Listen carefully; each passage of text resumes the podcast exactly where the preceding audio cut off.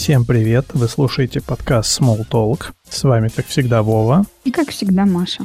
Что, давай по традиции начнем с небольшого такого блица, немножко коротких таких новостей давай. и впечатлений. А, я тут посмотрел сериал Локи. Ну, пока еще не целиком. Это вот, можно сказать, новиночка. Только три серии вышло на данный момент. Довольно неплохо. Знаешь, если вот первый сезон зашел, то, в принципе, здесь полное продолжение той же самой истории. Пока кажется, что это все идет немножко в отрыве от всех остальных марвеловских проектов. И это вот светлое пятно такое на репутации Диснея, мне кажется, сейчас потому что все остальные проекты пока как-то у них не очень удачные, а здесь и актерский состав хороший, и сюжет вроде неплохой. Вот, так что рекомендую ознакомиться. Еще, наверное, из новостей, а, тут буквально на днях состоялся еще один релиз такой, можно сказать, марвеловский. От компании Sony вышла видеоигра Spider-Man 2, Человек-паук 2, который, я так понимаю, в ближайшую неделю будет везде на хайпе. Я немножко успел в нее ворваться, так сказать, и знакомиться. Ну, что могу сказать? Прям классно, круто. Вообще Sony справляется как-то гораздо лучше, чем Disney. И мультфильм у них в этом году был супер удачный. И вот здесь тоже видеоигра довольно классная. И самое главное, что даже сюжет на видеоигры сейчас а, соневские, по-моему, обгоняют а, фильмы Диснея. То есть как-то лучше им удается и истории персонажей перенести, и какие-то а характеры каких, прописать. О каких проектах?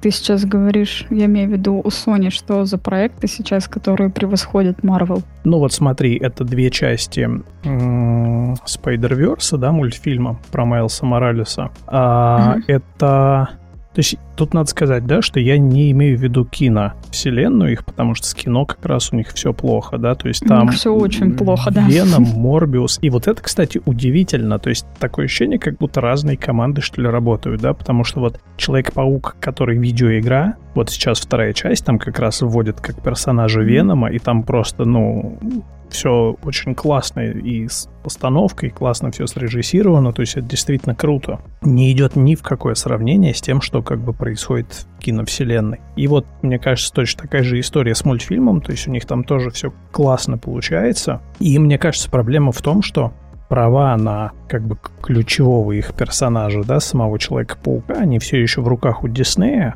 и им остается для своих вот этих киноэкранизаций какие-то второстепенные персонажи, злодеи и так далее. Ну, не очень у них как-то там получается. А вот с играми все прям довольно неплохо, как и с мультфильмами. Даже интересно теперь посмотреть, я что видела, будет дальше. Я видела скриншот у тебя сегодня в Инстаграме из видимой игры Человека-паука, где была водка из Волгограда. О, слушай, это вообще был момент, с которого я прям был очень удивлен, как волгоградец, да, то есть, по всей видимости, по сюжету именно вот этой игры Крейвен Охотник родом из Волгограда. То есть они немножечко Прикольно. перекроили, так сказать, канон, хотя я не очень шарю, может быть, в оригинальных комиксах он тоже был родом из Волгограда, но я такого не помню. Я помню, что он был, да, русский, Виктор Кровинов, но вот какой-то связи с Волгоградом я не помню. А тут это прям, да, в явном виде сделали, это было забавно. Ну и вообще, надо сказать, что в игре там немножко я заметил уже отсылочек на абсолютно других персонажей, что удивительно, потому что там персонажи, права на которые все еще принадлежат Диснею. И раз как бы тут mm-hmm. такие намеки дали, то, возможно, их вот в эту видеоигровую вселенную потом тоже как-то введут. Будет очень интересно это посмотреть.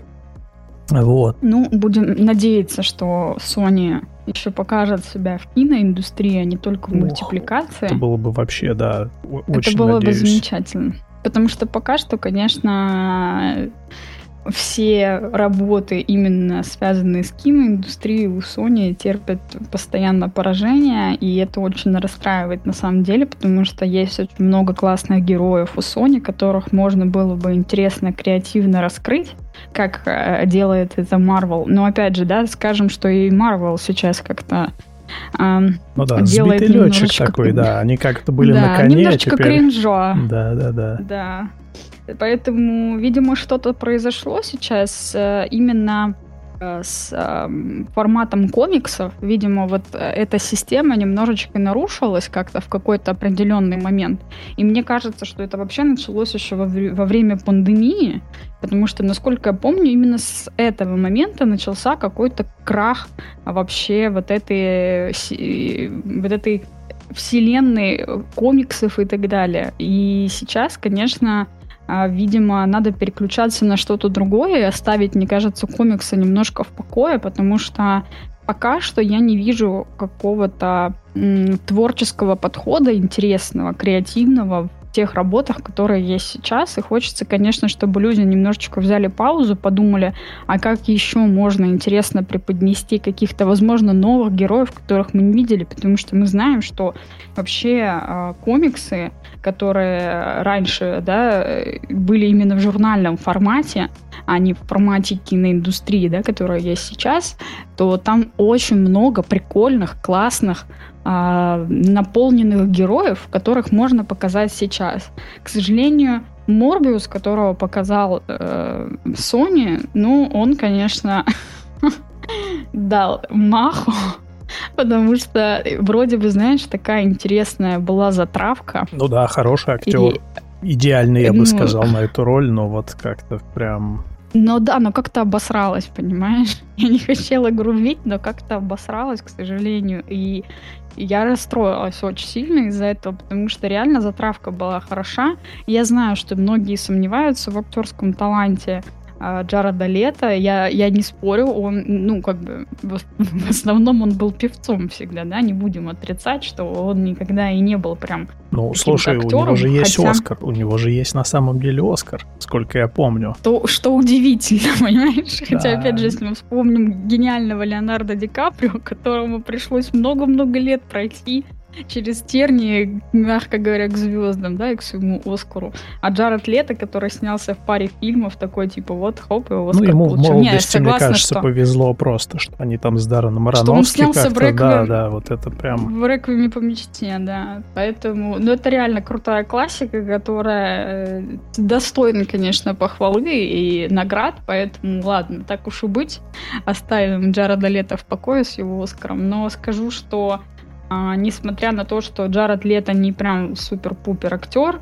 а, он бы классно бы справился на самом деле в этой картине, и он реально показывал какие-то результаты в Морбиусе, но, видимо, проблема была не конкретно в актерском даже составе, потому что актерский состав был неплохой, и играли там ребята неплохо. А, вот этот друг, по-моему, был, или брат, брат, по-моему, а я даже не помню. Морбиуса. Ну, там Ой, друг, да, помню. друг детства, по-моему. Там. Друг, друг детства. Вот он очень круто справился со своей, на самом деле, работой, потому что он показывал, ну, как бы больного персонажа, и у него это круто получилось. Э, вопрос конкретно в сценарии, да, и режиссер, видимо, что-то упустил. Просто бывает такое, к сожалению, что люди что-то упускают. Вот хочется, конечно, чтобы Sony перестал упускать какие-то важные моменты и, наверное, больше бы углублялся в ту историю, которую он нам хочет показать. Потому что, опять же, все, все эти истории, которые показывает нам Sony, они как-то поверхностные, понимаешь? Да, Нам как будто да, пускают причем, пыль в глаза. Ты знаешь, как все это сделано как будто спустя рукава, потому что я хочу на, да, да. напомнить, что э, вообще как бы Sony умеют довольно неплохо распоряжаться бюджетом и довольно интересные визуальные решения придумывать. Почему? Потому что, например, Человек-паук э, «Вдали от дома», который выходил, да, его же э, Disney делали совместно с Sony, и там была просто шикарная сцена с э, иллюзиями, э, в которые попадает Человек-паук, да, если ты помнишь, который на него на Мистерио там навлекает. И это, ну, это было же просто шикарно, это было визуально очень круто сделано, и за, и за это, как, это было красиво. За это как раз отвечала студия Sony. Да, то есть они готовы, ну, как бы они способны на какие-то интересные решения, которые отличаются стилистически от того, что сейчас делает Disney. И опять же, вот мультфильмы, да, это доказывают. И вообще тут ситуация забавная, потому что лично для меня все еще пока фильмом года является мультфильм как раз «Человек-паук», а, паутина вселенных. И вот будет очень забавно, если еще и игрой года окажется тоже Человек-паук, потому что, ну, пока я его еще не прошел, но у него есть шансы стать еще и лично для меня игрой года, так сказать. Ну, дай бог. Вот. Слушай, я тут еще решил небольшой такой блиц подготовить для тебя. Дело в том, что я же смотрю как бы на регулярной, так сказать, можно сказать, системной основе аниме, да, вот прям в том формате, в котором оно как бы выходит в Японии, а там это все привязано к телевизионному формату, да, и у них принято делить это на сезоны, поэтому у них все там сериалы, они стартуют там весенний сезон, осенний сезон, и вот относительно mm-hmm. недавно стартовал осенний сезон, там где-то в среднем пока по три серии каждого сериала вышли, я с большей частью успел ознакомиться, я вообще, надо сказать, э, придерживаюсь такого правила, что когда стартует сезон, я быстренько читаю какое-то краткое описание или смотрю трейлер, отмечаю для себя достаточно большое количество каких-то проектов и даю как бы каждому шанс. То есть где-то смотрю по одной-две серии и принимаю уже решение, буду я смотреть или не буду. Mm-hmm. Вот, я тут сделал подборочку этого, значит, свежего сезона. Хотел кратенько рассказать, и, может быть, даже тебя что-то заинтересует из этого, или ну, тебе давай. захочется знакомиться. А, начну я, значит, с двух а, продолжений уже таких довольно известных серий. То есть это стартовал второй сезон «Семьи шпиона». Я не знаю, видел ты это аниме или нет, но ты наверняка где-то натыкалась, потому что оно прям вирусилось, было очень много мемов там с одной из героинь, с девочкой Аней. Не видел ты «Семью шпиона»? Spy X Family. Нет. Возможно, возможно, я где-то на него попадала, но конкретно, чтобы я его смотрела, нет, а, я его не смотрела. Ну, я тогда кратенько тебе расскажу вообще, в чем прикол этого аниме. Это такой, знаешь, комедия, которая сочетает в себе несколько жанров, которая, на удивление, завирусилась и зашла зрителям самых разных возрастов.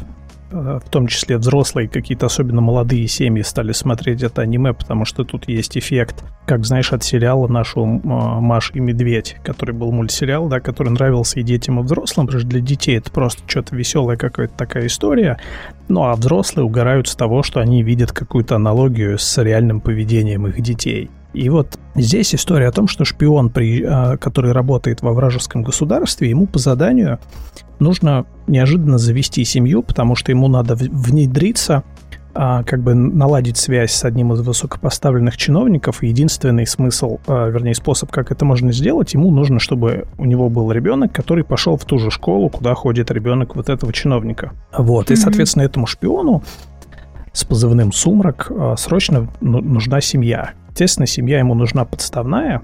Ну, у него своей нет, у него нет ни жены, ни детей. И так получается, что сначала он э, удочеряет девочку из детского дома, но девочка необычная.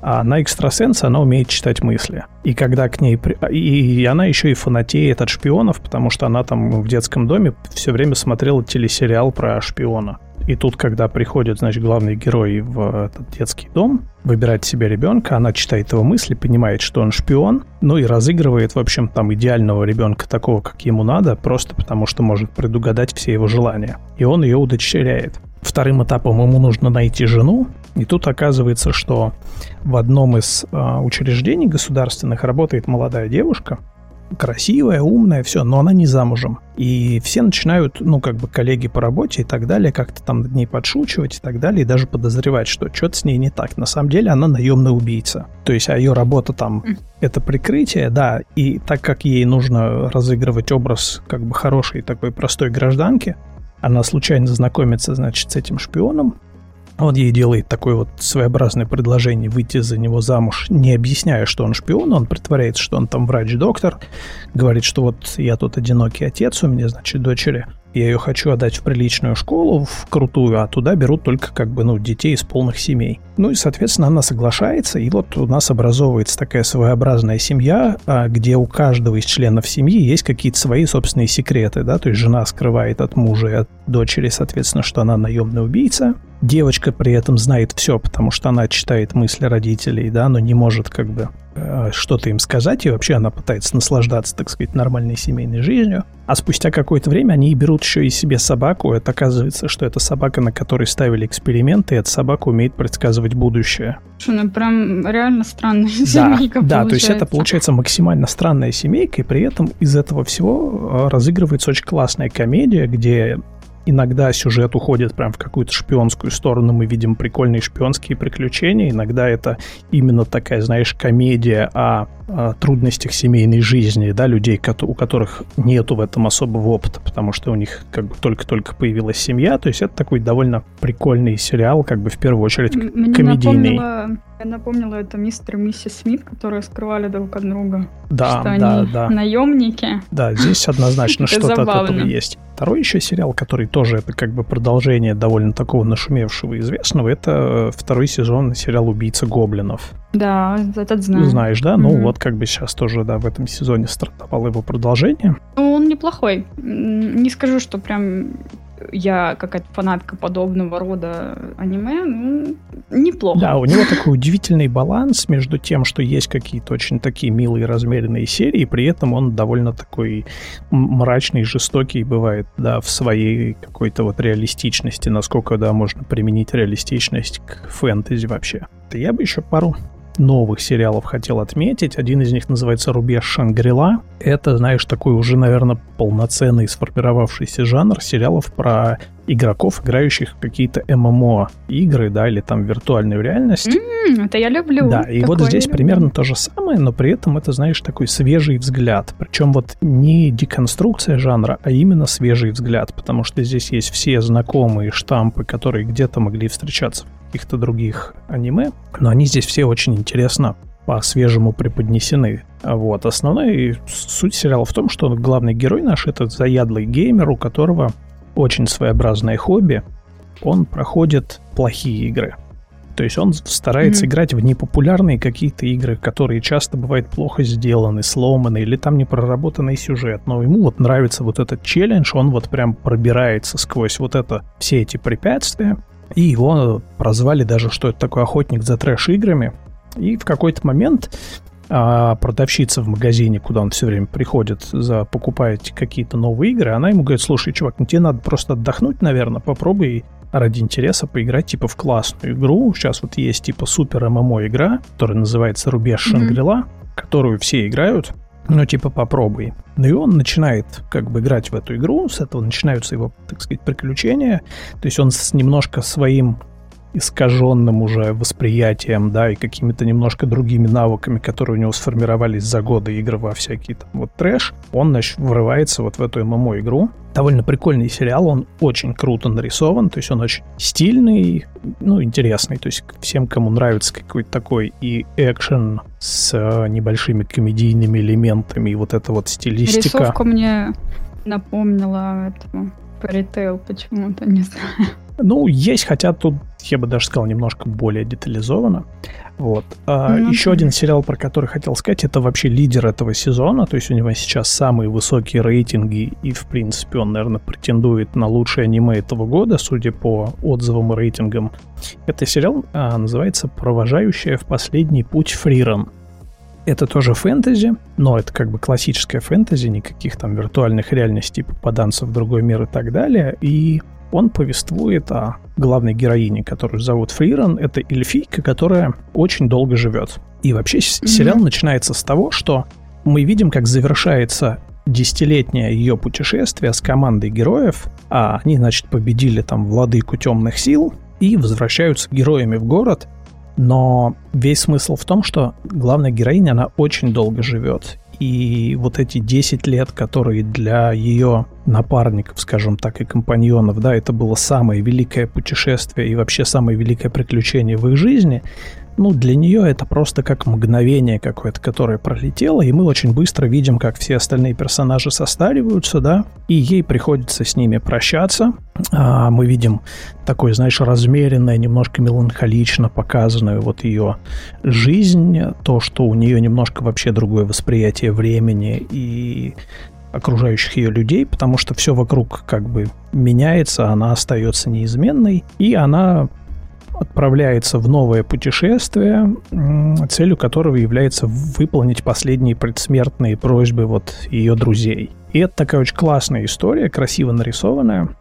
С просто невероятным музыкальным сопровождением. У нее там композитор, а, тот же, кто был композитором на сериале Violet Evergarden. Это такой тоже был довольно популярный а, аниме-сериал, который выходил на Netflix. Безумно красиво нарисованный и очень красиво звучащий. И вот здесь этот же композитор прям классно поработал. Вот, и это такое интересное аниме, у него вышло уже 6 серий, вот, которая начинается, как вот игру такая медленная, плавная, меланхоличная какая-то история, но потихонечку она набирает обороты, появляются новые персонажи, и на удивление там даже экшен есть. Местами очень классно нарисованный, неплохо анимированный. То есть это такое не банальное фэнтези.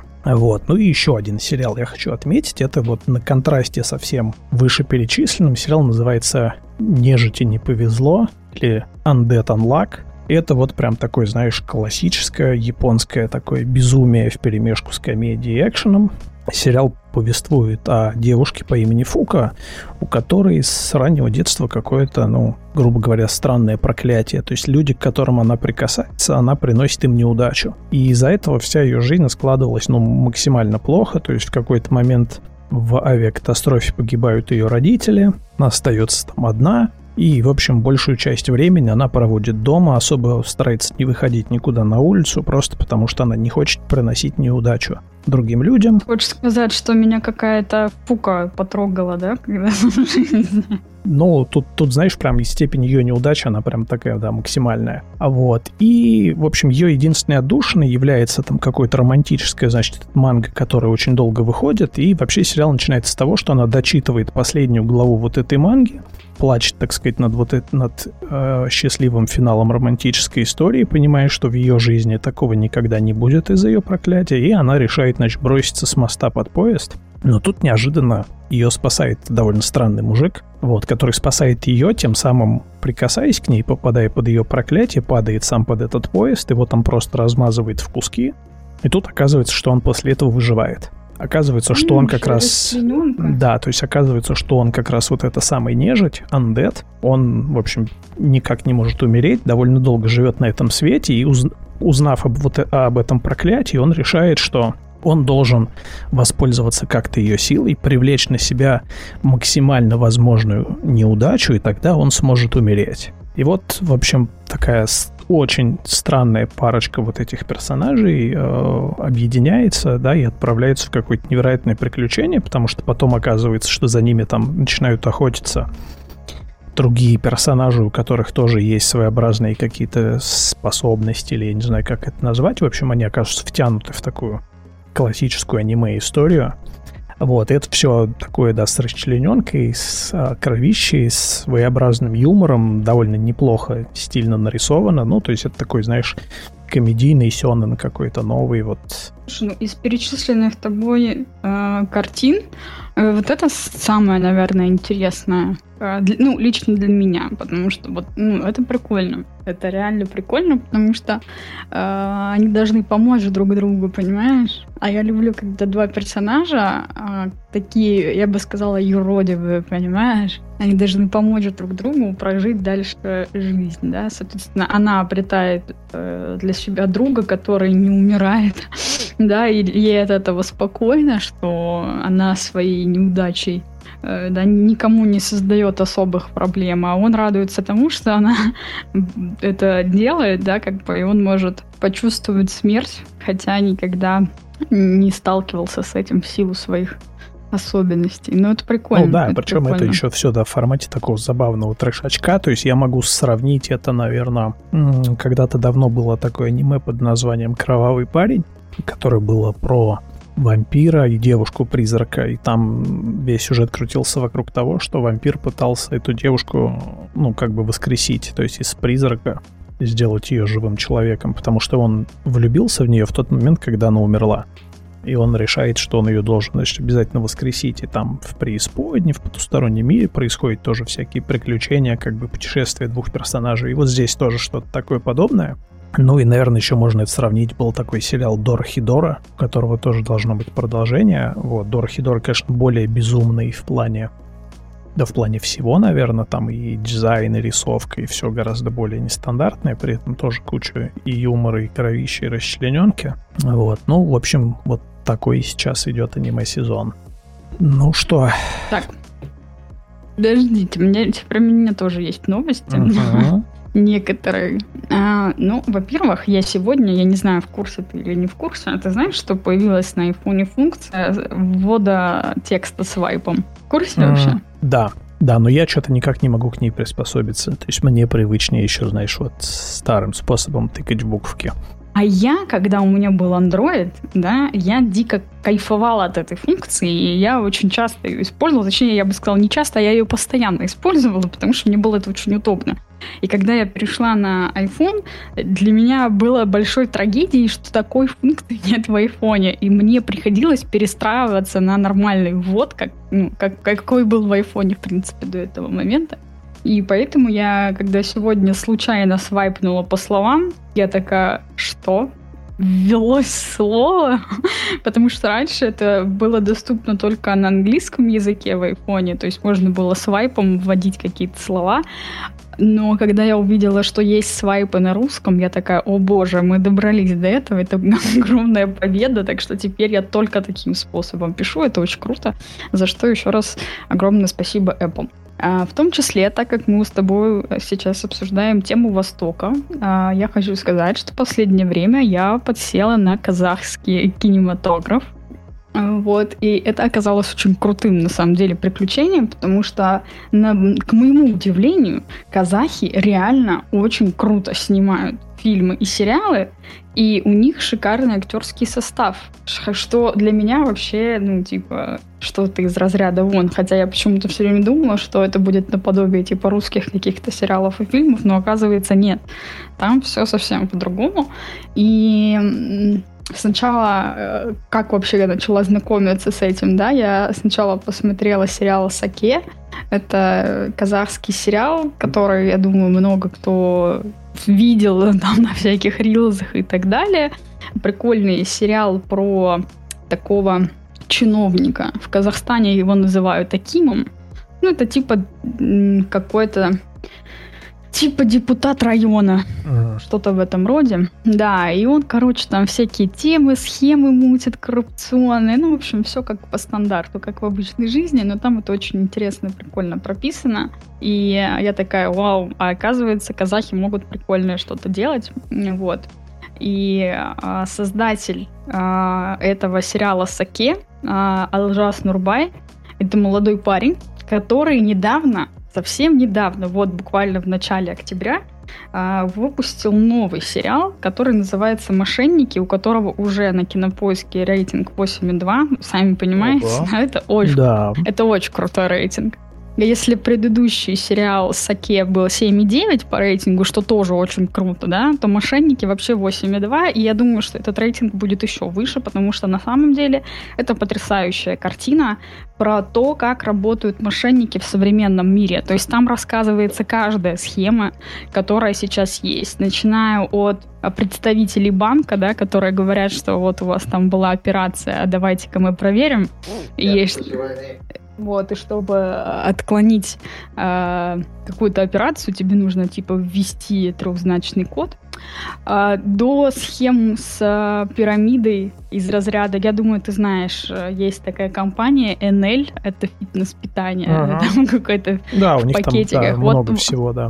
Вот такая же схема э, мошенничества, то есть как тебя туда зазывают, как тебя там прокачивают, гипнотизируют, мягко говоря, какими-то вот этими дорогими подарками из разряда машин. На самом деле там все это очень круто исполнено, красиво. На самом деле мошенники ну максимально творчески и креативно подходят к своим э, схемам, и реально в этом сериале ты видишь всю подноготную, как это работает, насколько это реально гениально сделано. И я, ну, ты знаешь, я человек очень добрый и справедливый, я всегда против зла какого-либо и так далее. Но здесь это, наверное, тот случай, когда я топила за мошенников, реально топила за мошенников, потому что когда я увидела, насколько гениально, креативно, творчески они подходят к своим махинациям, ты просто думаешь, блин, ну чисто за твою гениальность я топлю за тебя, потому что это очень круто. Ну, то есть Ну, это такие а- обаятельные антигерои, получается, да? Ну, Ты знаешь, да, потому что, несмотря на то, что казалось бы, да, ты, ты вначале думаешь, вот это твари, конечно, ну типа, как они э, да, ужасно поступают, да, с людьми, люди теряют огромные деньги. При этом э, собирается команда довольно классных людей. Это классные в чем-то такие же, как и мы, люди, э, у которых были какие-то болезненные ситуации в детстве, да, там, в молодости и так далее. Это люди с травмами. И они занимаются сейчас мошенничеством, хотя они довольно неплохие ребята. И вот эта команда, которая образовалась, она такой создает некий образ семьи, и они в этой семье как бы находятся, и им там приятно, что они рядом с теми людьми, которые их понимают, у которых тоже когда-то были проблемы, из-за чего они пришли к тому, чем занимаются сейчас. Ну, то есть сериал, он и смешной, и драматичный, и криминальный, и детективный, и, в общем, очень разнообразные эмоции ты испытываешь во время просмотра. Смотрится он на, просто на одном дыхании. Поэтому, кто еще не успел посмотреть э, новый шедевр казахский, рекомендую обязательно посмотреть. Ну, последнее, наверное, э, с чем я столкнулась, когда я начала смотреть казахские сериалы, я столкнулась с интересным э, сериалом, который называется «5.32». Я, ты знаешь, как люблю триллеры разные, да? Ага. Я люблю психологические триллеры, расчлененочку и все остальное. И я хочу сказать, что а, в сравнении с тем же самым методом, который есть в России, да, 5.32 просто превзошел его по всем пунктам. Это что-то реально на грани фантастики, потому что настолько а, тобой манипулируют в этом сериале, что начиная смотреть его, ты такой думаешь, о, типа прикольная история про маньяков. То есть нам изначально показывают следователя, который находится в спецотделе а, в Казахстане. Это были времена еще СССР. И он должен находить преступников, именно маньяков каких-то, да, которые совершают какие-то ужасные зверские преступления. И каждая серия нам рассказывает какую-то очередную историю расследования этого следователя, расследования этого следователя. И начиная вот с первой серии и где-то до третьей серии ты еще вроде бы терпишь все, что ты видишь на экране, хотя там что-то ну просто ну, невероятное. Я, это, я не знаю, это даже трудно писать словами, насколько жесть ты видишь на экране. А, там еще все это переплетается. Мало того, что там настолько реалистично показаны преступления, что ты реально не сомневаешься ни на секунду, что вот, вот так оно и происходило.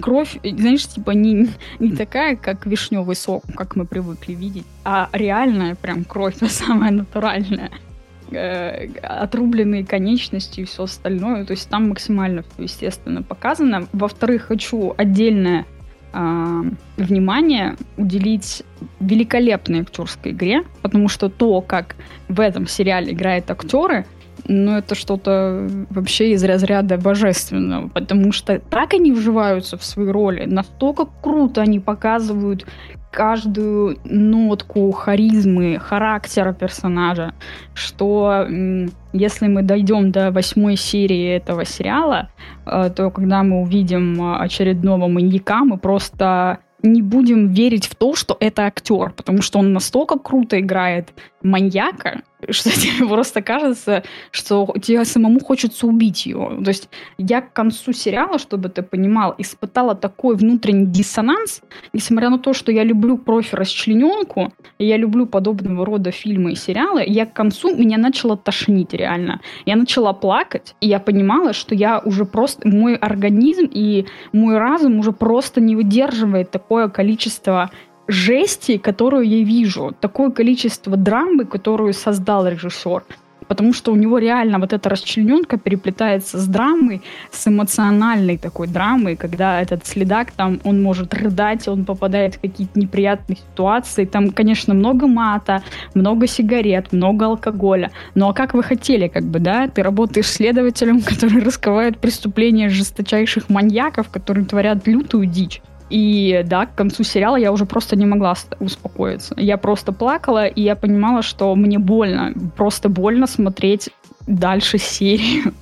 Мне тяжело. Я смотрю на этого следователя и думаю, господи, я даже не представляю, как ты еще дальше живешь после всего этого дерьма.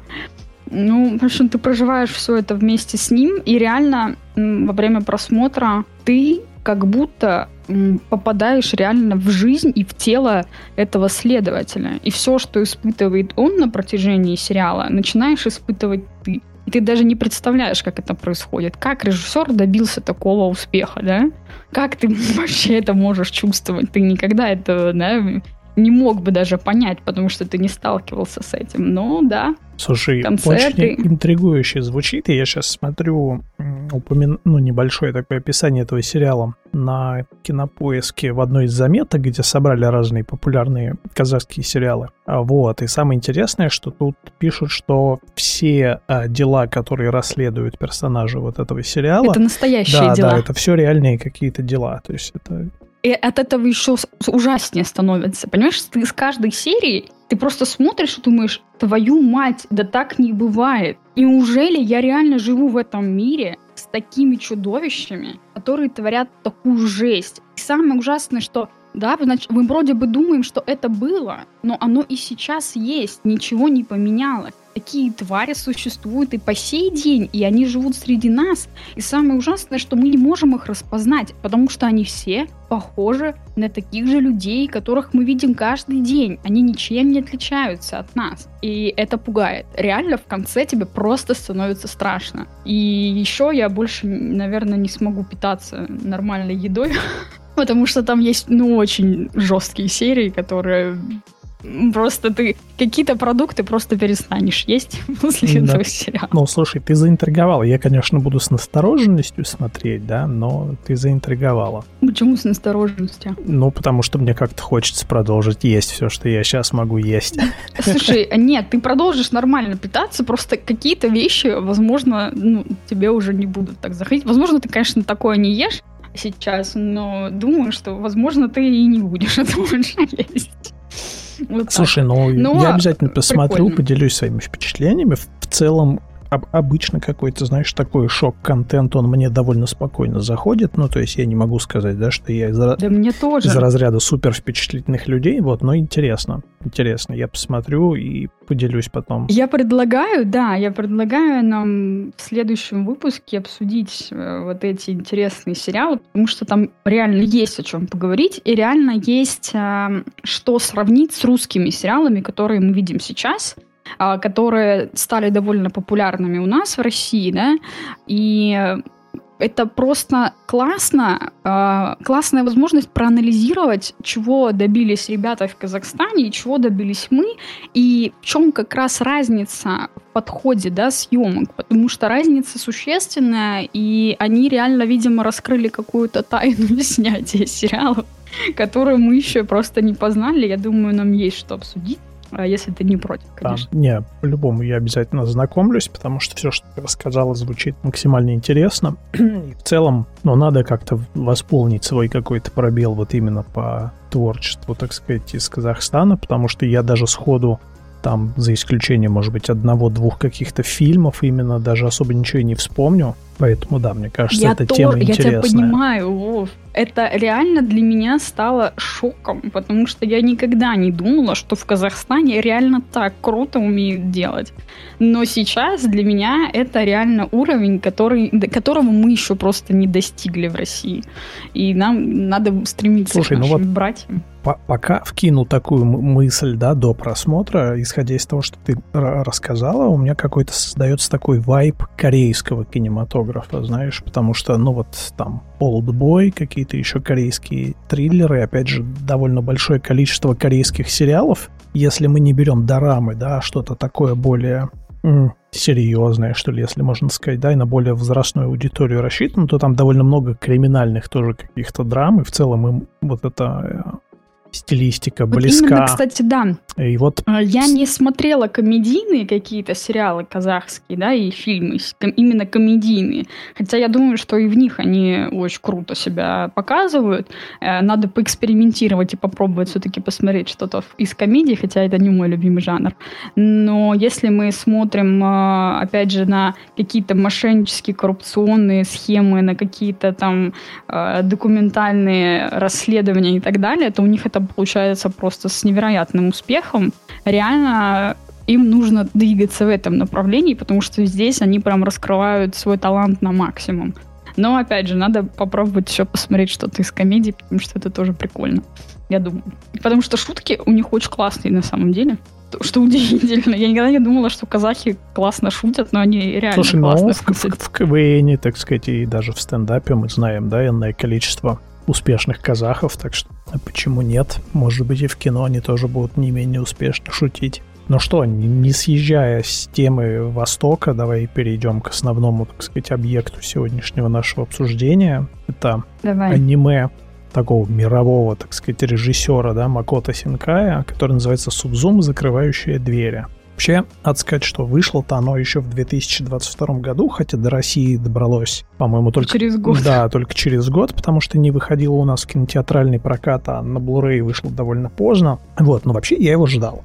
Я его ждал, потому что трейлер выглядел, как всегда, у Синкая максимально красиво. А, и вообще, знаешь, его все его последние... Я думаю, что нам нужно обсудить сначала вообще работы Синкая. Да, да, вот я хотел сказать, что... что он особенный тип режиссера. Все его работы, это, знаешь, в первую очередь, вот 50 оттенков неба. Знаешь, вот я бы это описал так, потому что всегда его работы выделяются просто как каким-то невероятным вниманием к тому, как нарисовано небо, да, там... Потому что он делает на этом большой акцент. Для него это какой-то символ надежды на самом деле. Поэтому он так... Дет... Он вообще детализирует, в принципе, все свои работа. Если мы посмотрим на любое аниме Макото Синкая, то детализация — это одна из его, его самых сильных сторон, и он этим и отличается от других мангак и э, режиссеров э, аниме и так далее, потому что для него именно самое важное не детали первого лица, да, персонажей, а для него важнее детали каких-то природных явлений,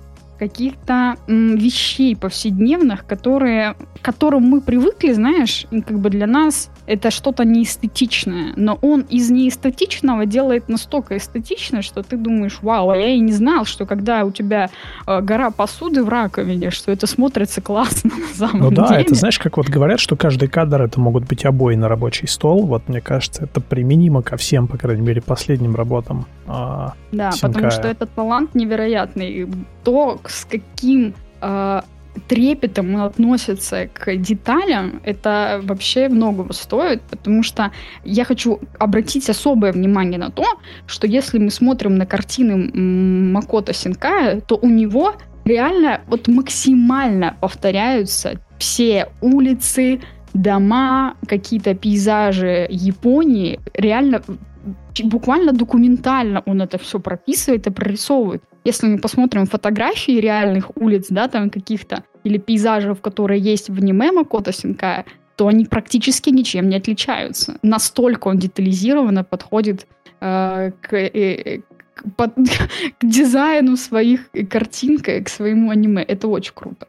Да, слушай, ты знаешь, я вот сейчас подумал о том, что, наверное, это своего рода попытка закрепить а, образ современной, ну и не только современной, вообще Японии, да, в какой-то массовой культуре, потому что, ну, например, мы все знаем, как выглядит Нью-Йорк, да, и в основном мы это знаем благодаря mm-hmm. огромному количеству фильмов, сериалов и так далее. И вот Япония, наверное, там, как выглядит особенно не там какой-нибудь Синдзюку, да, или вот привычные как, какие-то самые часто ну, мелькающие. Да, типа центр Токио, да, который да. А вот если мы возьмем, как выглядит такая обычная, захолустная, скажем так, Япония, то, пожалуй, вот все, что всплывает в голове, это как раз образы из работ Синкая, потому что они вот как-то максимально откладываются в памяти, да, и максимально создают вот эту какую-то атмосферу такую маленьких каких-то захолустных городков японских. Это путешествие. он позволяет нам путешествовать по Японии в его работах на самом деле. Потому что, опять же, так как он досконально все это прорисовывает, мы реально можем почувствовать себя вот в тех, на тех улицах, тех парках, тех домах. И это реально здорово, потому что он нас как будто посвящает в какую-то сокровенную тайну, которую, э, ну, которой мы еще не успели прикоснуться и за что ему огромный респект, потому что даже дождь, который есть в Японии, абсолютно не похож на наш дождь, понимаешь? И мы чувствуем все. Мы буквально вдыхаем даже ароматы Японии через картины Макото Синкая. Настолько круто он все там прорисовывает капли, солнечные лучи, пробирающие сквозь листву, пробирающиеся сквозь листву. Мы часто видим это в картинах. Особенно э, можно обратить внимание, что э, есть аниме у Макото Синкая «Ловцы забытых голосов», где, когда она сидит на склоне, на, на такой вершине, э, прям видно закатное солнце, которое пробирается сквозь дальние деревья, и оно так моргает, понимаешь, как в реальной жизни, как когда вот мы бы вот сейчас смотрели на закат или на рассвет, и вот это примерно так же бы выглядело. Настолько реалистично он подходит к таким пейзажам. Вот это реально позволяет нам углубиться в природу Японии и почувствовать все волшебные прелести э, вот этой японской природы. Прости, я что-то прям размечталась, ну, потому что я реально пересмотрела все картины недавно его, и я прям кайфанула реально. Да, ты знаешь, мне кажется, вот, э, ну, если взять все, что выходит, особенно в кинотеатральный, да, прокат у нас там в стране, то это будет абсолютно, как бы, безоговорочное такое засилие двух режиссеров, это, да, Миядзаки и Сенкай, и вот э, максимально, мне кажется, контрастирующий подход как раз к волшебству, да, потому что, ну, Миядзаки — это всегда волшебная история, это всегда какая-то так или иначе сказка, это какие-то нестандартные визуальные образы, там нестандартные какие-то существа или что-то еще, а вот... Ну да, волшебная тематика. Да, а Синкай — это волшебство э, момента какого-то. Да, это вот волшебство какого-то ре- реального, обыденного такого момента. Поэтому у него очень классные свои какие-то художественные приемы, которые, ну, сейчас уже, мне кажется, стали многие подхватывать и перенимать. Вот тоже, что ты говоришь, да, работа со светом, потому что один из первых, по-моему, он кто стал применять вот кроме классической такой аниме-рисовки, да, какую-то компьютерную графику именно как световые эффекты, чтобы создавать вот эту вот ну, наверное, можно сказать, натуральность да, натуральность, пейзажа. реалистичность какой-то картинки, и вот эта грань между художественной стилизацией и реалистичностью, он ее очень как-то тонко чувствует. И это вот действительно именно его работа, это то, что хочется посмотреть всегда в кинотеатре, на большом экране, насладиться этой картинкой, потому что, ну, там есть на что посмотреть и есть чем насладиться. Вот, слушай, и а... несмотря на то, что говорят вообще, что Макото Синкай, ну, типа, последователь э, Хаяо Миядзаки, да, у них действительно есть что-то общее в плане э, графики и так далее, потому что действительно Макото Синкай э, с огромным уважением относился к работам Хаяо Миядзаки и многое оттуда перенял, но, как ты правильно сказал, э, на самом деле они очень сильно отличаются в своих работах, потому что, да, опять же, как мы уже поняли, что у Хаяо Миядзаки это такое фэнтези, это волшебный мир. А у Макото Синкая это больше реальные э, жизни, реальная история, реальные виды городов э, и так далее.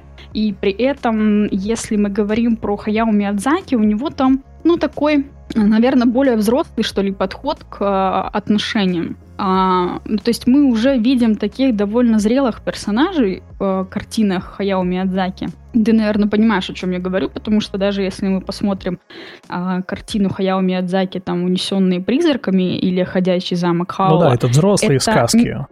Это взрослые сказки и персонажи, которые, несмотря там, на то, что они там юного возраста, они довольно зрелые э, морально и физически. То есть это как будто взрослые в маленьких телах. И мы э, видим взрослую историю, которая наполнена какими-то...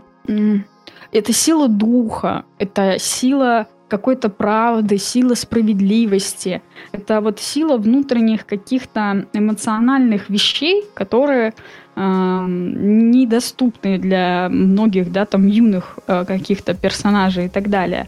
А вот в работах Макота Синкая мы, наоборот, видим юных персонажей даже во взрослых людях. То есть э, у Макота Синкая мы видим, как э, ребенок подросток, взрослый человек остаются какими-то детьми в душе, э, внутри себя. И поэтому для них какие-то мелочи, они играют такую роль опыта, наверное, и поэтому они растут э, в этих фильмах. Они учатся быть собой, они учатся понимать себя и понимать других людей. То есть все работы Макото Синкая основаны на том, а, а кто я на самом деле, и к чему я вообще иду, и чего я хочу, и что для меня важно.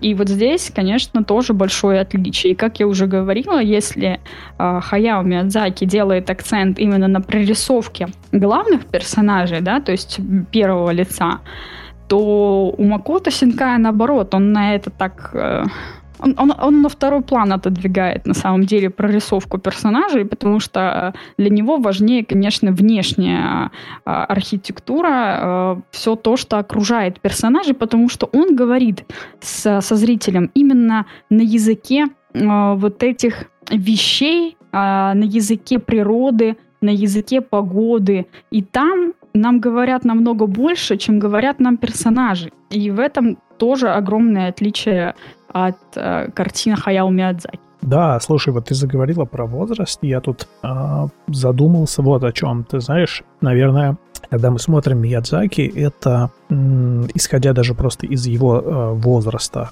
автора, да, это такой мир э, глазами старца, который уже все познал, и он да, нам да, рассказывает да. какую-то историю. Вот, а Макото Синка ему сейчас всего 50 лет, и его работы это как раз скорее погоня или ностальгия, да, вот этой самой какой-то наивной такой юности, да, и поп... Любви. Да, и попытка, ну, знаешь, э, я бы сказал так, вот, по крайней мере, последние все его работы, это так или иначе какая-то аллюзия такая на переходный возраст или какая-то аллюзия на взросление, да, то есть если мы да, возьмем да. «Дитя погоды», это, в принципе, история все равно о каком-то взрослении, да, это история о том, как человек там принимает какие-то свои вот чересчур бурные такие юношеские эмоции, да, и сквозь вот эту э, бурные эмоции мы весь видим мир, вот именно видим мир глазами вот такого подростка персонажи учатся принимать взрослые решения в фильмах Макото Синкая. Да, да, Если в вот... Хаяо Миядзаки они уже принимают такие решения,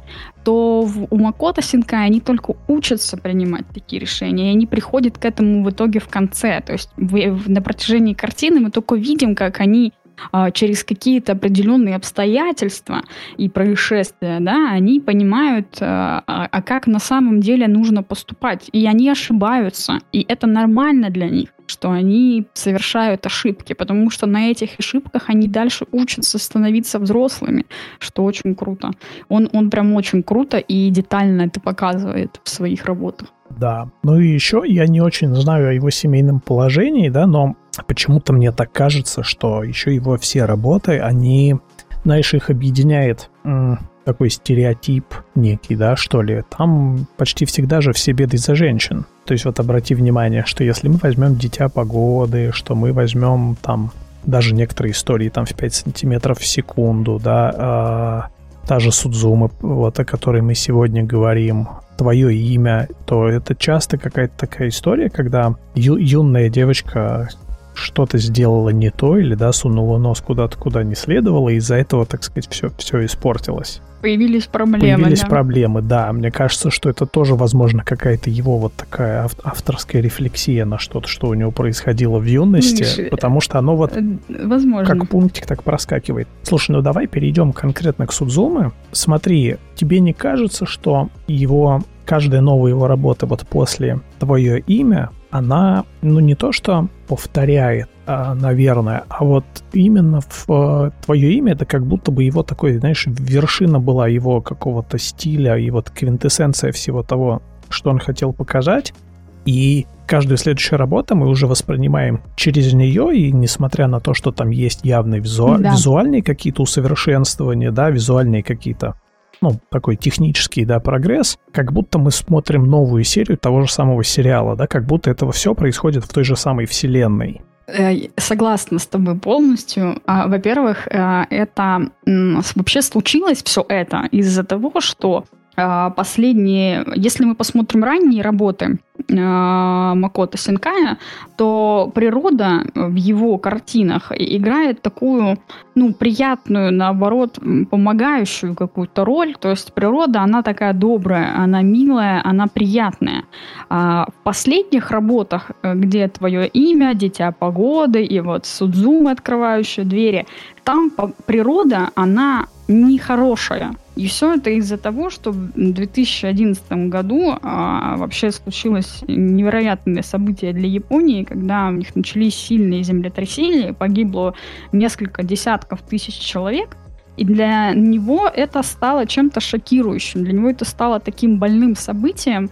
И теперь он начал показывать нам в своих работах вот такую природу, природу разрушения то, что началось в твоем имени, оно и продолжается по сей день. И если в твоем имени у нас э, был как раз э, процесс вот этого уничтожения всего, да, там поселения, всего маленького городка, то сейчас это не один городок, это несколько городков. И он продолжает эту тематику, рассказывая нам про то, что природа не всегда добра к нам. Иногда природа э, как будто бы наказывает нас за что-то. И в Судзуме это очень сильно э, раскрывается на самом деле. Ну да, слушай, ты права, действительно. То есть здесь прослеживается какая-то такая его попытка, да, рефлексировать на вот эти природные явления и показать нам какое-то другое, может быть, восприятие, да, взглянуть на это через другую призму, при этом всегда это действительно вот пропитана еще какой-то юношеской такой историей, да, там история о, о любви, о поиске себя, каком-то... Причем, заметь,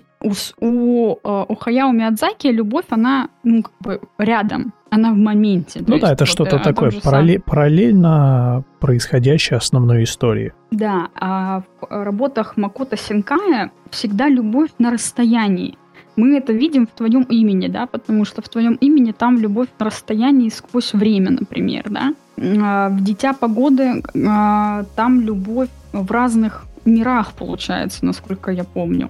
Вот. А в Судзуме, то есть тут тоже она, получается, любит человека, который попадает в загробный мир не в загробный мир, да, а вот в этот мир после. И опять же, вот эта постоянная э, любовь сквозь какие-то препятствия. Ну да, это какое-то преодоление. Она заканчивается. Такое. Да, но она счастливо заканчивается. Но если мы обратим внимание на, опять же, ту реальную любовь, которая не через расстояние, не через время, не через какие-то преграды, допустим, а, в, в саде изящных слов, насколько я помню. Ну да, там гораздо да. более приземленная была история.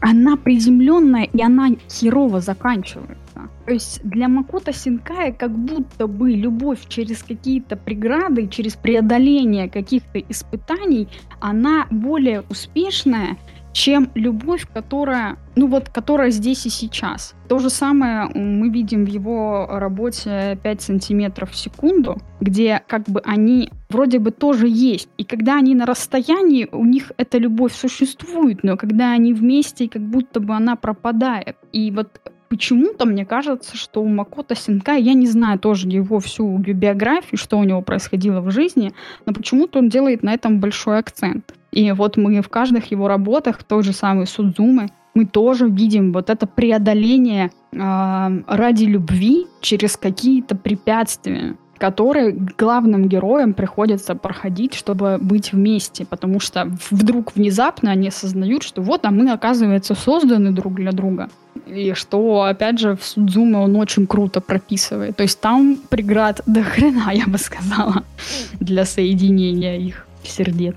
Слушай, да, причем ну вот если говорить про тот же сад изящных слов, да, там, в принципе, тоже можно сказать, что есть некая такая, да, преграда, потому что там два главных героя, они как бы абсолютно разных возрастов, и у них этот... Ну да, да. Вот. И, возможно, это тоже какая-то действительно там его авторская, ну, рефлексия на что-то, что проис... происходило а с ним, но так или иначе, действительно, у него в работах вот это всегда прослеживается, что это либо какая-то такая довольно приземленная, реалистичная такая любовь, которая просто также приземленно и реалистично куда-то исчезает, да, заканчивается. Ну, типа, когда волшебства рядом нет какого-то, понимаешь, вот этого, как будто бы оно, его и не существует, этого волшебства. Вот когда он показывает совсем-совсем реальные истории, там как будто все грустно.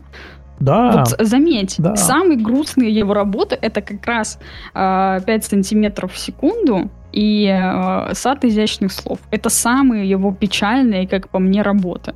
Самые реалистичные и самые печальные. Ну, и еще если обратить внимание, что у него часто присутствует такой прием, когда именно самые, скажем так, э, взрослые, рассудительные, приземленные персонажи, они максимально испытывают некую такую усталость, да, от жизни, и не сказать то, что у них все супер классно сложилось. То есть, если мы вспомним «Дитя погоды», то там, как бы, кроме главных героев, все остальные-то персонажи, у них там, это либо уже мужчина, который там разведенный, ему не разрешают видеться со своей дочерью, либо это очень взрослая mm-hmm. девушка, которая так и не может устроить свою личную жизнь, да, и у нее там постоянно проблемы с работой. То есть действительно у него всегда такой большой контраст между чем-то обыденным, приземленным именно в плане, наверное, каком-то социально-бытовом, да, то есть вот есть, чувствуется какая-то такая социально-бытовая усталость, но при этом мы можем видеть там супер волшебные или какие-то красивые моменты какой-то такой обыденной жизни, но именно вот связанные там с природой, с моментом, то есть немножко оторванные от социума. То есть, наверное, это какая-то, может быть, больше свойственна японцам а, рефлексия, связанная да. с вот этими огромными городами, перенаселенными, где очень много людей, где очень много всяких каких-то социальных обязательств, сложностей, потому что я вот не раз слышал, что, например, люди, которые живут там в Токио, у них практически нету друзей, им очень сложно вообще какие-то ну, такие социальные связи поддерживать по причине своей занятости. То есть, что если у тебя есть друзья, что чтобы mm-hmm. с ними увидеться, вам там надо за два месяца это все планировать. Mm-hmm. И вот, наверное, вот этот образ жизни, вот такой социум, он накладывает какой-то такой на автора. Ты знаешь, я еще думаю, что Макото Синкай а, каким-то образом пытается нам показать философию ваби-саби. Я не знаю, в курсе ты ли про э, эту философию вообще. Э, но недавно я прочитала книгу в Абисабе, и она как раз рассказывает о том, как вот в этом сложном а, мире, в мире городской суеты, работы и всех прочих да, социальных каких-то проблем, с которыми мы сталкиваемся, как увидеть прекрасное в мелочах.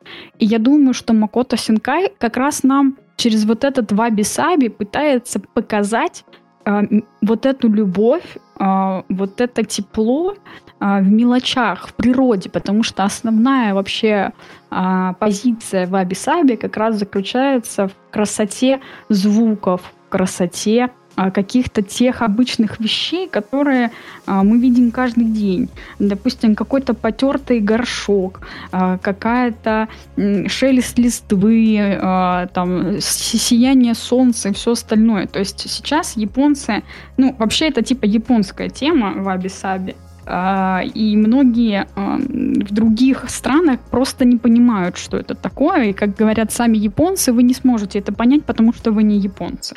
А у японцев это э, крови, мягко говоря, и они прекрасно понимают, что природа играет очень важную роль в, жи- в их жизни. И когда природа рядом нет, и когда нет вот этих мелочей, на которые ты можешь отвлечься, жизнь очень тяжелая для тебя. Поэтому, несмотря на то, что они заполнены работой и какими-то бытовыми повседневными проблемами, они пытаются уйти вот в эти мелочи, в детали, которые приносят им какое-то вот это легкое мимолетное удовольствие. И Макото Синкай очень круто показывает нам это вот как раз в своих деталях, которые он так круто прорисовывает. Ну да, причем ведь все его работы, да, а, вот эту какую-то фантастическую составляющую, ее же всегда можно трактовать по-разному. Вот, по крайней мере, в трех его последних работах всегда можно сказать, что вся так сказать, вот эта волшебная часть, которую нам показывают, этого ничего на самом деле не было, да, и это просто вот сквозь призму восприятия главных героев, что это вот их какое-то такое эмоциональное состояние проявляется вот так, а на самом-то деле там все происходило немножко более обыденно, да, и приземленно. Да, да, я с тобой согласна. То есть это такое волшебство, больше связанное с погружением в какой-то внутренний эмоциональный мир, да, и проявление вот этих эм- э- эмоций да. как будто бы в окружающем мире. Да, у него волшебство не а, фэнтези, как у Хаяо Миядзаки, там прям вот волшебство-волшебство там прям все нереально. А у него здесь какая-то волшебная реальность, я бы сказала. Волшебство реально внутри э, самого себя. Ну да, и... Миядзаки, мне кажется, знаешь, это такой японский Толкин, потому что он очень как-то всегда скрупулезно подходит к мироустройству своих работ, да, у него очень какой-то досконально продуманная всегда мифология, и вообще, в принципе, такое ощущение, как будто во все, все его работы это тоже в каком-то одном таком, да, мире происходят с каким-то общим своим фольклором, с какой-то общей предысторией, и он вот действительно а, большое внимание уделяет вот этому своему такому фэнтези, да, японскому фольклору, то Синкая скорее, ну, есть какие-то, наверное, да, легкие такие, скорее, за, заигрывания с фольклором в попытках объяснить вот какие-то, да, явления. То есть, если вот мы говорим про Судзумы, да, то тут как бы присутствует там вот этот мир после, да, где есть там какие-то упокоенные или неупокоенные духи, есть э, один из главных героев, задача которого следить, так сказать, за тем, чтобы не открывались врата, через которые все это может попасть в наш мир. То есть это такое легкое как бы заигрывание с мифологией, но при этом он не углубляется в ее какую-то вот фундаментальность, да, там мироустройство. То есть нам это все до конца никогда не объясняют. Слушай, ну в звук, э, господи, забыла, как называется аниме про звуки. А, подожди.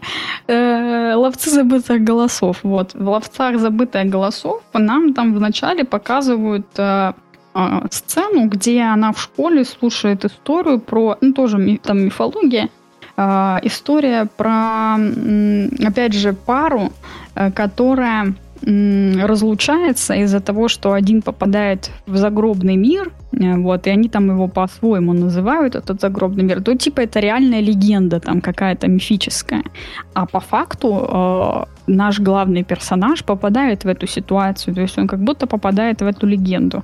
Она там, конечно, тоже, мягко говоря, не углубляет нас вот в эту мифологию, она как бы так вскользь нам о ней рассказывает, чтобы мы понимали суть происходящего, как, как это такое возможно вообще. Ну да, так же, как в, ди- ну, в «Дитя погоды», да, там как бы девочка, главная героиня, как бы тоже вот узнает, что она там, грубо говоря, некая жрица такая, да, и жрица погоды. Слушай, традиции также и в твое имя показаны, очень круто. Да. Когда мы видим с, э, Саке Кудзияма Саке, по-моему, называется. Да, как, как, как-то так. так, да. То есть, да, вот это некое присутствие такой ритуалов, оно есть, да, просто... Ну, мифы, мифы, легенды, какие-то древние традиции, они все равно есть в работах Макота Синкая, но они вскользь показаны. То есть он не делает именно на них какой-то важный акцент. А Хаяо Миядзаки как раз на них делает акцент какие-то волшебные вещи, мифические, мистические. Ну и слушай, если чуть углубиться именно в обсуждение конкретно, да, Судзумы, мне в целом э, по темпу, наверное, да, и по манере повествования э, Судзума понравилось даже больше, чем там «Твое имя и Дитя погоды», хотя я считаю, что все равно «Твое имя» — это пока, наверное, самая такая сильная... Ну, это самая крутая Да, самая сильная картина. работа, потому что она как-то самые большие какие-то эмо- эмоции вызвала, да, при, при этом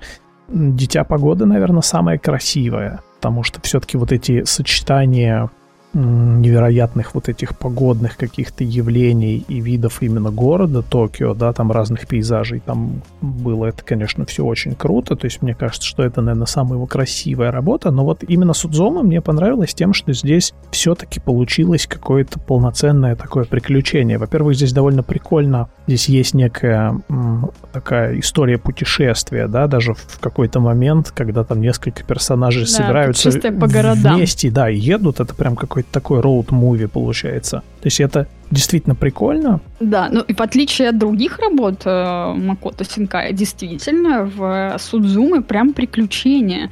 И мы его проходим, мы путешествуем вместе с главными персонажами по вот этим городам. И везде, заметь, каждой м, части этого путешествия мы проходим какое-то э, испытание. Да, то есть э, она же не просто так да, путешествует.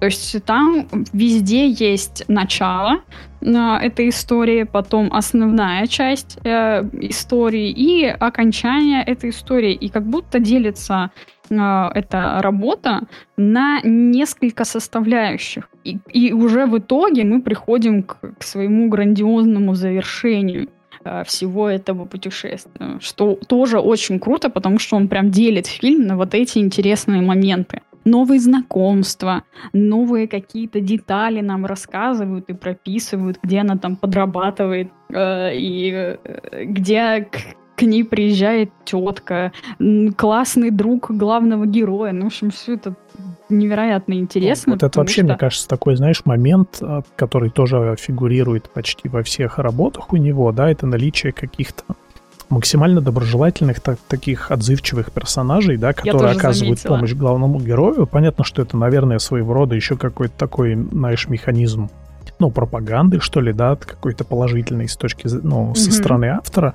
Но вот действительно в Судзуме это очень интересно показано, потому что мы видим, у нас происходит постоянно какая-то смена локаций, смена э, некоторых там, ну, второстепенных или третьестепенных персонажей. При этом мы успеваем посмотреть какой-то кусочек их жизни, какой-то кусочек их, mm-hmm. их быта, да, там и в более мелких городах, и в более крупных городах. И это вот интересно, и в отличие от предыдущих как раз его работ, да, мы здесь видим гораздо больше разных каких-то локаций.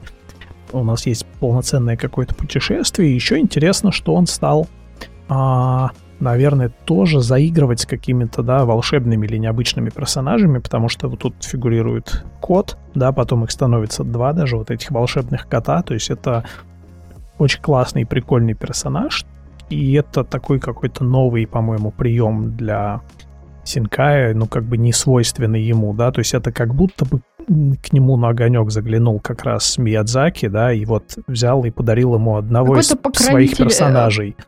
Да, покровитель в виде котика такой.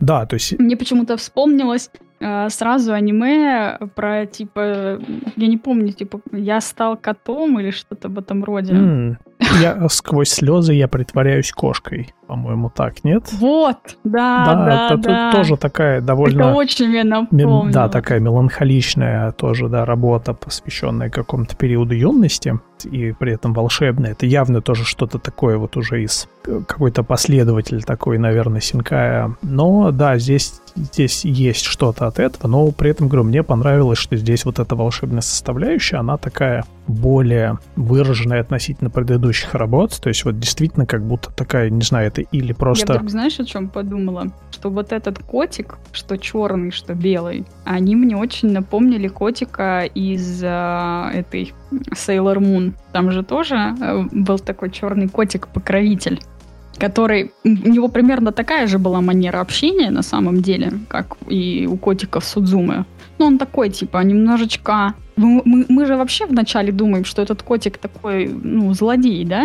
Он не вызывает какого-то приятного ощущения на да, самом да, деле. то есть изначально нам его преподносят как такого, ну, прям действительно... Ну, наглый да, такой. Такого злодея, вот. И как бы нам кажется, что все его действия, они продиктованы какими-то сугубо его там целями, да, абсолютно не, не ну, положительными, эгоистичный да. такой, эгоистичный, наглый котяра, и он реально вызывает какое-то отторжение в начале, а в конце это, конечно, все меняется. Но все же э, этот котик, покровитель, реально играет какую-то вот эту волшебную роль. Ну, ты знаешь, мне кажется, э, он тоже как такой некий учитель становится для главного персонажа на самом деле, потому что а, проходя вот этот путь, он же создает им это, по сути, он создает это путешествие. Он и есть тот зачинатель приключения, в которое они попадают. Несмотря на то, что изначально вообще накосипорила наша главная героиня Судзумы, и она этого же котика и собственно, пустила в наш мир, и он создал им такое некое приключение, в, которое, в котором они вынуждены участвовать, да? Вот, но он же и дает какие-то уроки. Он, как я уже сказала, он как покровитель для главной героини и для главного героя. И он как будто их чему-то пытается научить. И в конце он, собственно, ему удается его задача, да, и он все-таки приводит их к мысли, а почему все именно так происходит, а не иначе. Ну и еще как mm-hmm. бы у нас вот два кота, да, черный и белый, и можно сказать, что это тоже такой своего рода инь-янь, олицетворение как бы эмоций, потому что там я, явно есть момент, который нам говорит о том, что вот этот черный кот это какое-то олицетворение в том числе каких-то, да, негативных эмоций, когда там у одной из героинь происходит такой эмоциональный выплеск как раз благодаря этому коту. Когда надо выговориться. Да, да, да при этом как бы а, я, нам явно дают понять, что, ну, как бы все наши эмоции, они как бы хорошие, они нужны, они цены, в том числе негативные эмоции. То есть это все должно быть в какой-то гармонии. Вот у нас есть как бы два таких кота, которые олицетворяют две вот этих стороны. То есть тут, наверное, да, много разных каких-то аллюзий можно найти. Вот, но при этом, повторюсь, мне по темпу и по повествованию вот эта работа понравилась больше, чем э, там тоже «Дитя погоды», потому что она как-то подинамичнее, более похоже это на какое-то приключение, потому что, надо сказать, когда я начал смотреть, и вот начался вот этот пейзаж какой-то, да, такой захолустной Японии, у нас есть героиня, которая там учится в школе в маленьком городке, у меня были прям уже, ну, такие флешбеки, то есть я думал, ну все, в третий раз нам прям покажут сейчас то же самое. А нет, Но я нет, тоже офигела да, от да, того, то есть что совсем все по История, во-первых, очень быстро набрала обороты. Если вспомнить тоже «Дитя погоды», да, там довольно длительное такое происходит вступление, Раскачка. как, да, главный герой попадает в Токио, и пока там доходит все до какого-то такого интересного развития событий происходит довольно много времени в твое имя, в принципе, тоже как бы история вроде начинается резко, да, но она довольно все равно плавно набирает обороты. А здесь, ну, прям вот... Нет, здесь прям резко. Да, здесь Все случилось довольно, да, такие резкие происходят перемены. Это, наверное, тоже может быть какой-то, знаешь, уже эксперимент или какая-то попытка новый путь на нащупать для автора, с учетом, что ему всего 50 лет. Да, если мы посмотрим на Миядзаки, я думаю, что, ну, Синкай нам еще не один мультфильм нарисует, и, и, не, и, не, и не два, и не три. А вот, и вполне возможно, что в следующей работе мы увидим какое-то вот развитие идей, которые здесь заложены, да, какие-то вот, может быть, новые, там, более смелые эксперименты или новые какие-то попытки. Какой смысл вообще ты увидел вот в э, текущей картине э, Макото Синкая? Вот что э, тебе дала понять Судзумы вообще? Какой вот именно посыл ты увидел в этой работе? Ты знаешь, наверное, ключевая такая мысль, которая у меня возникла к концу просмотра, это то, что какое бы у нас не было прошлое или какие бы у нас не были там события, эмоции с этим связаны, да, это не то, что должно нас останавливать от движение вперед, да, то есть вся ценность какая-то, она все-таки ждет нас впереди, у нас у всех есть какое-то еще будущее, у нас еще будет дальше какая-то жизнь, и то, что с нами происходило ранее, оно не должно нас сдерживать и не должно быть просто каким-то грузом, да, который нам мешает, потому что легко всегда найти оправдание в каких-то событиях, которые раньше с тобой происходили, да, то есть mm-hmm. и все мы так или иначе этому подвержены, да, иногда оказываемся в такой ситуации, когда надо принять какое-то решение или сделать, может быть, какой-то шаг, или там поработать над собой, да, но вместо этого мы смотрим все время назад и там сами себя в чем-то ограничиваем, да, или там пытаемся себя оправдать тем, что есть что-то, что нас ограничивает. Мне кажется... Ну, как... Э, я с тобой тут полностью согласна, потому что, в отличие от предыдущих работ э, Макото Синкая, в этой работе я четко увидела некую терапию главного персонажа, потому что вначале мы видим, как ей постоянно снится один и тот же сон из ее детства, и он явно напрягает ее, и мы видим, что у нее как раз еще такой переходный возраст, да, под, подростковый, когда а, она цепляется за это прошлое, и из-за этого у нее происходят какие-то нелады э, с настоящим. То есть у нее какие-то конфликты с тетей происходят, она как-то очень эмоционально резко себя ведет, э, она в какой-то степени даже обижена, наверное, на свою тетю из-за смерти матери.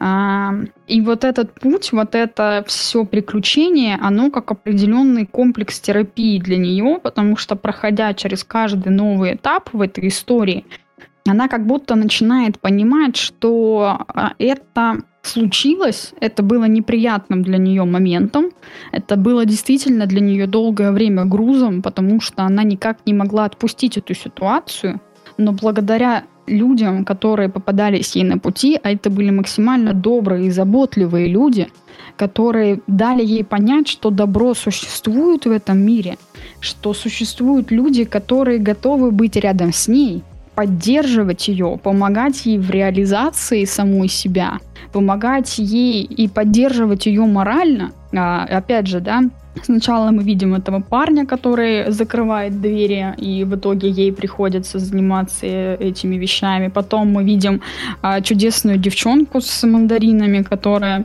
тоже помогает ей. Потом мы видим а, замечательную женщину с детьми, и там тоже она такую, как некую роль матери, наверное, играет. А, и хочу также обратить внимание, что на протяжении всего этого приключения а, мы надеемся на то, что она начнет как-то хотя бы реагировать на, а, на свою тетю, которая о ней беспокоится, но как будто ее это не волнует. Как будто бы вот она такая одинокая и независимая на протяжении всей картины, а потом она понимает смысл э, вообще всей ситуации, связанной с тетей и в конце они уже по-другому друг к другу относятся. То есть, ну, и у тети есть какие-то проблемы, связанные с этим. И для нее это тоже некая терапия. Это такое воссоединение со своей племянницей, потому что она, видимо, чувствовала на протяжении всей жизни вот эту какую-то тоже этот груз а, того, что она как бы заменила ей мать, но при этом она чувствовала себя чужой в ее жизни по-хорошему. По и все это такая большая психологическая работа над собой, над своими страхами, над своим прошлым, над э, взаимоотношениями. И в конце мы, собственно, видим результаты этой работы. Поэтому, да, да, да это такое это осознание тоже... происходит у главной героини, потому что действительно, когда мы ее видим в начале, она просто живет с постоянной мыслью утраты матери, да, а в конце она осознает, что, в принципе, это все последние, все последние года-то у нее была фактически мать, да, это вот ее тетя. И почему-то она злится на тетю, будто бы тетя виновата в смерти матери. Хотя это не так она, наверное, вот этот страх потери матери, да, то, что она осталась без матери, а, это какая-то обида того, что ее оставили одну, но при этом вот эту обиду она как будто проецирует на свою тетю, ну, да, как будто да, бы она, она ее оставляет. Да, да. И поэтому и тут... Потом она уже совершает эту работу над собой, чтобы не перекидывать это все на свою тетю.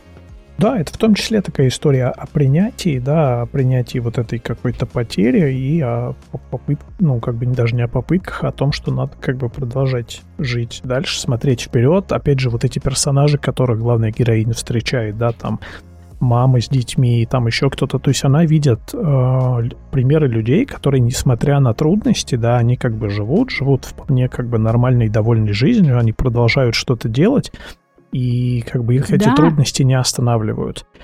Вот, а у нее, ну, на самом-то деле не сказать, что так уж и много было трудностей, да, она в детстве пережила вот эту потерю, но как бы вся ее жизнь, ну, как бы продолжается, перед ней открыты все, две, не, все нет двери, ничего такого фактически, ужасного, да. да. То есть она может заниматься чем угодно, как бы жить нормальной, полноценной жизнью, катастрофы как таковой не произошло, в отличие от других персонажей, которых мы встречаем в этой картине. Вот потому что у них ситуации, ну, явно посложнее, чем у нее. Даже у главного героя, у парня, да, которого мы встречаем в начале, вот это жизнь, я бы сказала, да, вот это ни хрена себе человек, желая стать педагогом, да, вынужден э, слоняться по всей Японии и закрывать эти двери с выползающей темной энергией, да, это боги разрушения как таковые, да, как нам рассказывает автор. Э, вот боги разрушения, которые, которых он должен останавливать. И несмотря на это, ему хватает времени еще продолжать учебу, поддерживать какую-то свою жизнь, понимаешь? Он тоже как бы не да, он не опускает руки, он как не, бы... Не упал духом, да. Да, и это вот действительно все, все вместе складывается в какую-то терапию такую для главной героини, которая ей позволяет примириться со своими переживаниями, опять и же, согласись, с утратой. А мы опять видим рост. Она выросла, как будто бы за все это приключение. Она была такой маленькой девочкой с какими-то внутренними проблемами и вела себя по-детски с, с текущими ситуациями в жизни, и как будто на протяжении путешествия она повзрослела. То есть у нее какой-то опыт появился, и какая-то зрелость и мудрость прожита. И это, опять же, очень круто, что Макото Синкай нам показывает вот этот рост взросления, понимания, ну, осознания вот Это то, о чем я говорил, то есть это какая-то, это можно сказать, что это своего рода аллюзия, да, ведь довольно легко представить, что вся эта история на самом деле была немножко более приземленной, и просто вот такая девочка, которая капризно немножко себя вела и была недовольна. Там ей казалось, что ее тетя не понимает, и она вся была вот погружена в утрату матери, что она просто сбежала из своего маленького городка в погоне там за каким-то мельком увиденным парнем и попутешествовала немножко, так сказать, поскиталась по разным городам, посмотрела, как живут другие люди, потом воссоединилась со своей тетей за период этого путешествия, да, осознала, прошла вот эту вот терапию, а вся как бы волшебная составляющая, которую мы видели, это просто вот ее внутренние переживания какие-то. То есть вот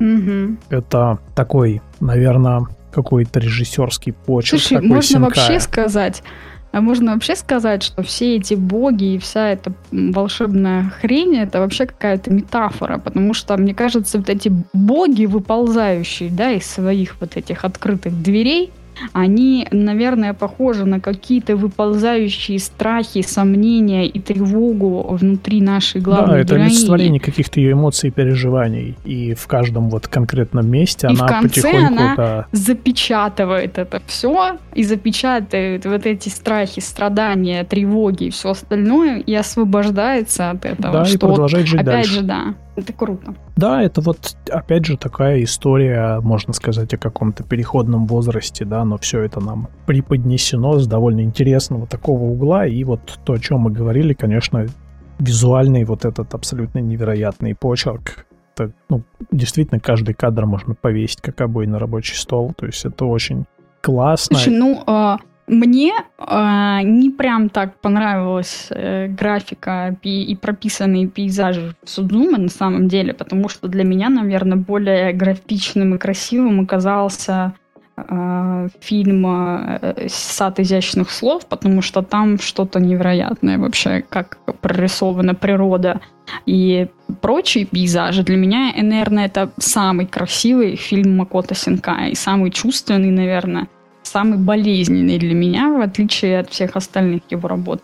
Хотя, опять же, да, я соглашусь, что в Судзуме а, детализация, конечно, тоже превзошла с, А, саму м- Мне себя. еще понравилось, что в Судзуме как будто небольшой скачок произошел все-таки в детализации самих персонажей и главных героев, как будто они немножко более как-то детализованно, что ли, нарисованы. Да, может в быть, это свя- от предыдущих Да, да, работ. может быть, это связано с тем, что здесь все-таки все персонажи немножко постарше, чем в предыдущих работах, но мне кажется, нет, здесь все-таки есть какой-то небольшой такой шажок вперед в плане визуализации именно персонажей, а не только как бы задних планов, да, и вот это вот мне тоже... Слушай, я думаю, да, это потому что, наверное, Макото действительно сейчас использует современные методы э, рисовки, и э, мы уже немножечко переходим в раздел аниме, который создается не рисунком, а компьютерной графикой. А, И я думаю, что со временем это будет набирать свои обороты, и в конечном итоге мы увидим больше аниме, которое сделано именно через компьютерную графику, потому что уже есть примеры аниме, которые сделаны исключительно за счет компьютерной графики, и это круто смотрится. И ничем не хуже, чем рисованные аниме, которые, к которым мы привыкли. Да, визуальные как бы приемы, они постоянно расширяют, скажем так, появляются новые те- технологии, и вот хорошо, что такие уже сложившиеся, да, именитые мастера, они вот тоже прибегают к каким-то новым технологиям, и таким образом мы видим какое-то развитие не только там с точки зрения сюжетов и историй, да, но еще и с визуальной составляющей. Согласна с тобой. Мне кажется, надо потихоньку уже закругляться. Мы довольно много наговорили. А, Повторюсь для наших слушателей, если вдруг кто-то случайно наткнулся на этот выпуск, а, что можно подписаться на наш подкаст на любой площадке, где вам удобно их слушать, будь то там Apple подкасты, Яндекс Музыка, Spotify, Google подкасты, то есть наш подкаст есть везде, поэтому обязательно подписывайтесь, чтобы не пропустить новый выпуск. Вот, если на этой площадке... Я думаю, еще нужно рассказать, э, нужно еще рассказать, да, как оставить комментарии или поставить свои оценки на разных а, ресурсах. А, да, если вы нас слушаете на Яндекс Музыке, то там можно, помимо того, что подписаться каждому выпуску, можно поставить лайк, то есть нажать на сердечко. Вот, будем очень благодарны, это поможет продвижению нашего подкаста. А если вы нас слушаете, например, в Apple подкастах, там тоже можно поставить оценку в виде определенного количества звезд, и можно написать отзыв на наш подкаст. Это все тоже значительно помогает продвижению подкаста. Спасибо, что дослушали этот выпуск до конца. Услышимся в следующем выпуске. Пока. Пока.